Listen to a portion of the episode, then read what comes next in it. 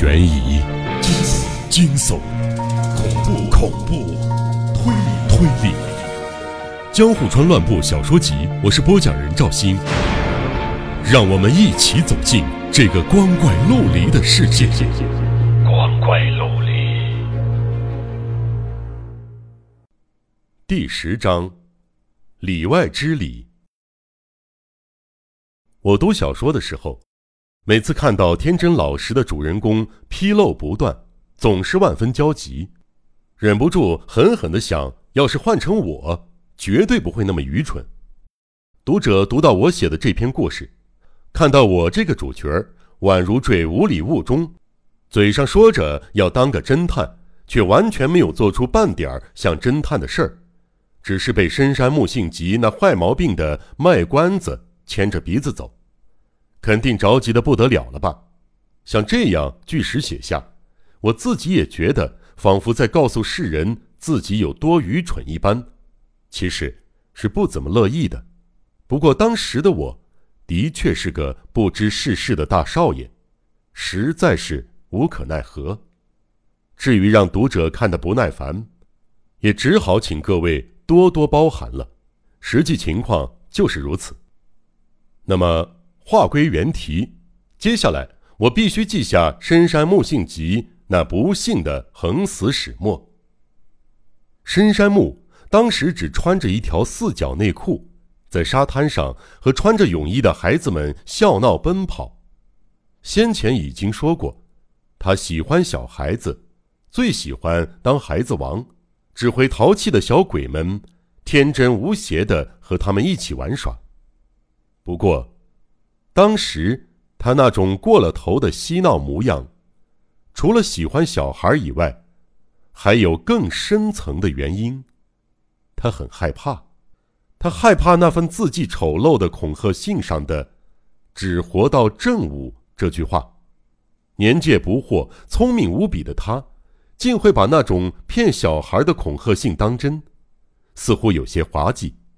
不过就他来说，即使是那样的东西，会让他严肃面对，让他感到害怕，一定有充分的理由。关于这件事儿，他几乎没有把他获知的事实悉数告诉我，因此，我完全无法想象令他这般豪放磊落之人如此害怕的背后事实有多么可怕。不过，看到他发自心底恐惧的模样。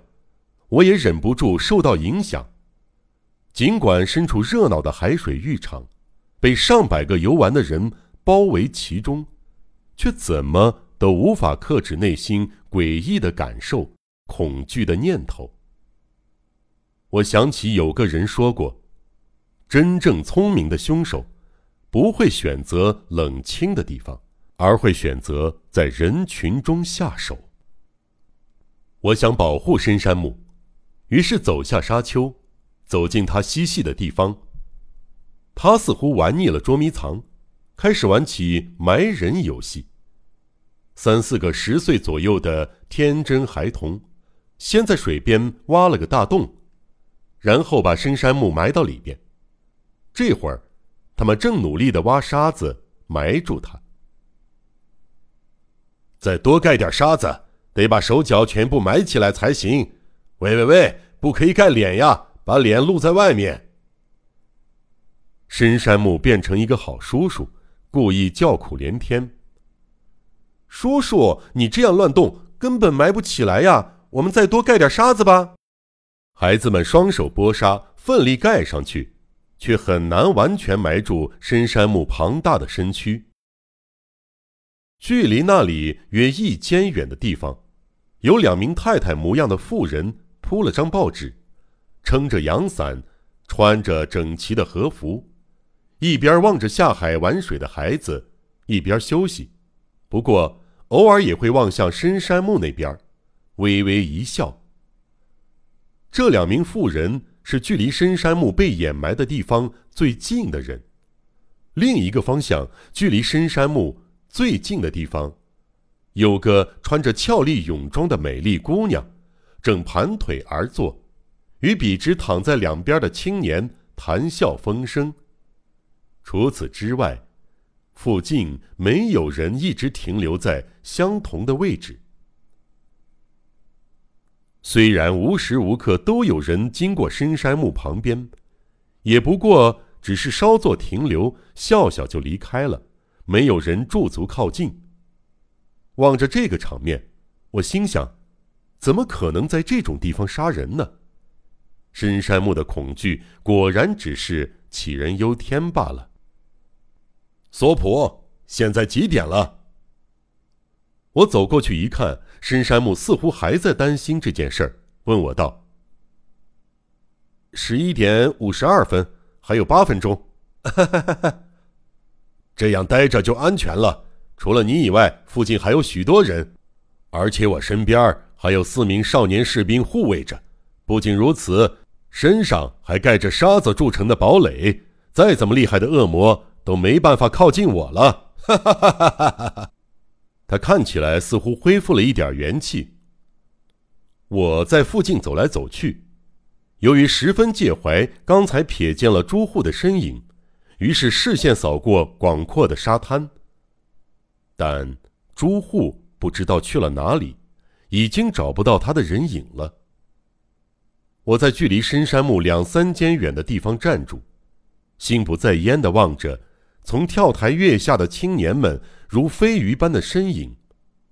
一会儿之后，重新回头望向深山墓，那时候他已经被孩子们给埋了个严严实实，沙堆里只露出一颗头，睁着眼睛。瞪着空中的模样，让人想起过去曾经听说过的印度苦行僧。叔叔，你试着爬起来，很重吗？叔叔的脸真好玩，爬不起来了吗？要不要我们帮你？孩子们频频逗弄深山木，但是不管孩子们怎么连声叫唤叔叔，他都假装不理，双眼直直瞪向空中。我望了一眼手表，十二点。刚过了两分，深山木兄，已经过了十二点了，恶魔似乎终于没有现身呢。深山木兄，深山，我赫然一惊，仔细一看，深山木的模样不对劲儿，他的脸色似乎越来越苍白，眼睛睁得大大的，从刚才开始，已经好长一段时间都没有眨眼了。最让人费解的是。他胸口一带的沙堆上浮现一道深黑色的斑纹，那块斑纹看起来似乎正逐渐扩散开来。孩子们好像也感觉到情况不寻常，诡异的沉默起来。我突然扑向深山木，两只手不断摇晃他的头，但那就像人偶的头一样，随着我的力道自然的垂晃。我急忙挖开他胸口现出斑纹的地方。厚厚的沙底下，冒出了一个白饼，那一带的沙子由于血糊而变得粘稠不堪。我继续把沙子挖开，短刀正好就在心脏位置，刀身完全没入，只剩刀柄留在外头。接下来的骚乱自是难免，也可想象，在此省略细节。再怎么说。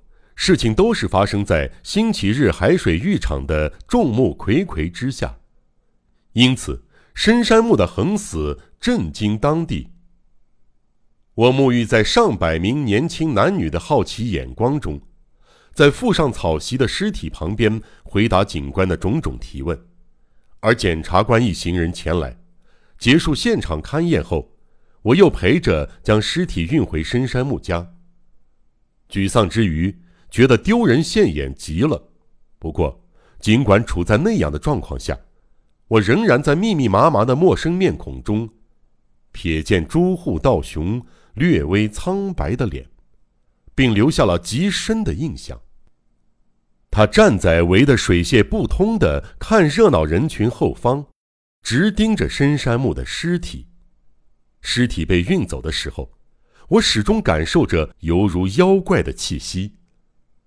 朱户在杀人凶案发生时，显然不在现场附近，应该没有理由怀疑他。话虽如此，朱户这异常的举动究竟意味着什么？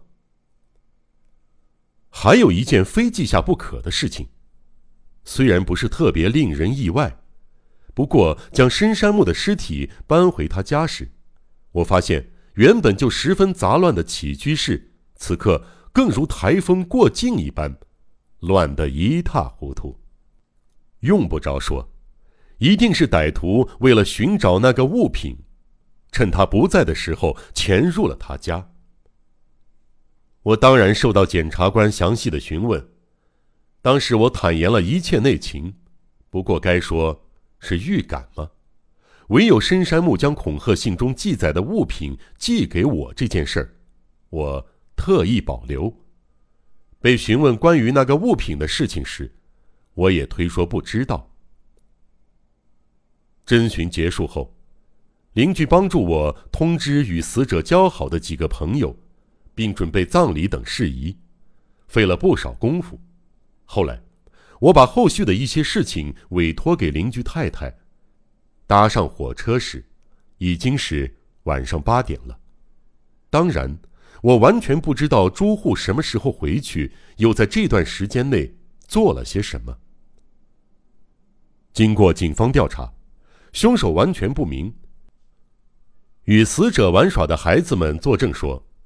他们用沙子埋住深山木以后，就再也没有人靠近过深山木身边了。虽然是几个十岁的儿童，但也不可能看不见一个人被刺杀。此外，坐在距离他们一间远左右的两名太太，也断言他们的位置可以注意到每一个靠近深山木的人，却完全没有看到那类可疑人物。除此之外，待在深山木附近的人也都没有看到疑似凶手的人，我也一样，没看见任何可疑的人物。我站在离他两三间远的地方，虽然有一会儿看年轻人跳水看得入迷，但那一带还是在我眼角余光能扫射到的范围之内。如果有人接近并刺杀他，我不可能没有任何察觉。这真的不得不说是一场噩梦般不可思议的杀人事件。被害人在众目睽睽之下，而且周围的人甚至连凶手的影子都没看到，将那把短刀深深的刺进深山木胸口的，难道是人类的肉眼看不见的妖怪吗？我忽地怀疑起，会不会是有人从远处射出短刀？可是，考虑到当时的情况，显然这种猜想无法成立。值得留意的是，经过调查之后，深山木胸部的伤口与先前初代胸部的伤痕极为酷似。不仅如此，也知道了凶器白柄短刀，两者都是同一种类的便宜货。换句话说，可以推断杀害深山木的凶手。恐怕也就是杀害初代的凶手。话说回来，这个凶手究竟会使什么样的魔法？他来去无踪，一次如幽灵般渗进找不到出入口的全封闭屋子里，一次则在人潮中众目睽睽下躲过数百人的目光，像一缕风一般逃逸。我虽然痛恨迷信。但目睹这两次里外之礼，也不由得感觉到一股来自地狱的阴森恐怖。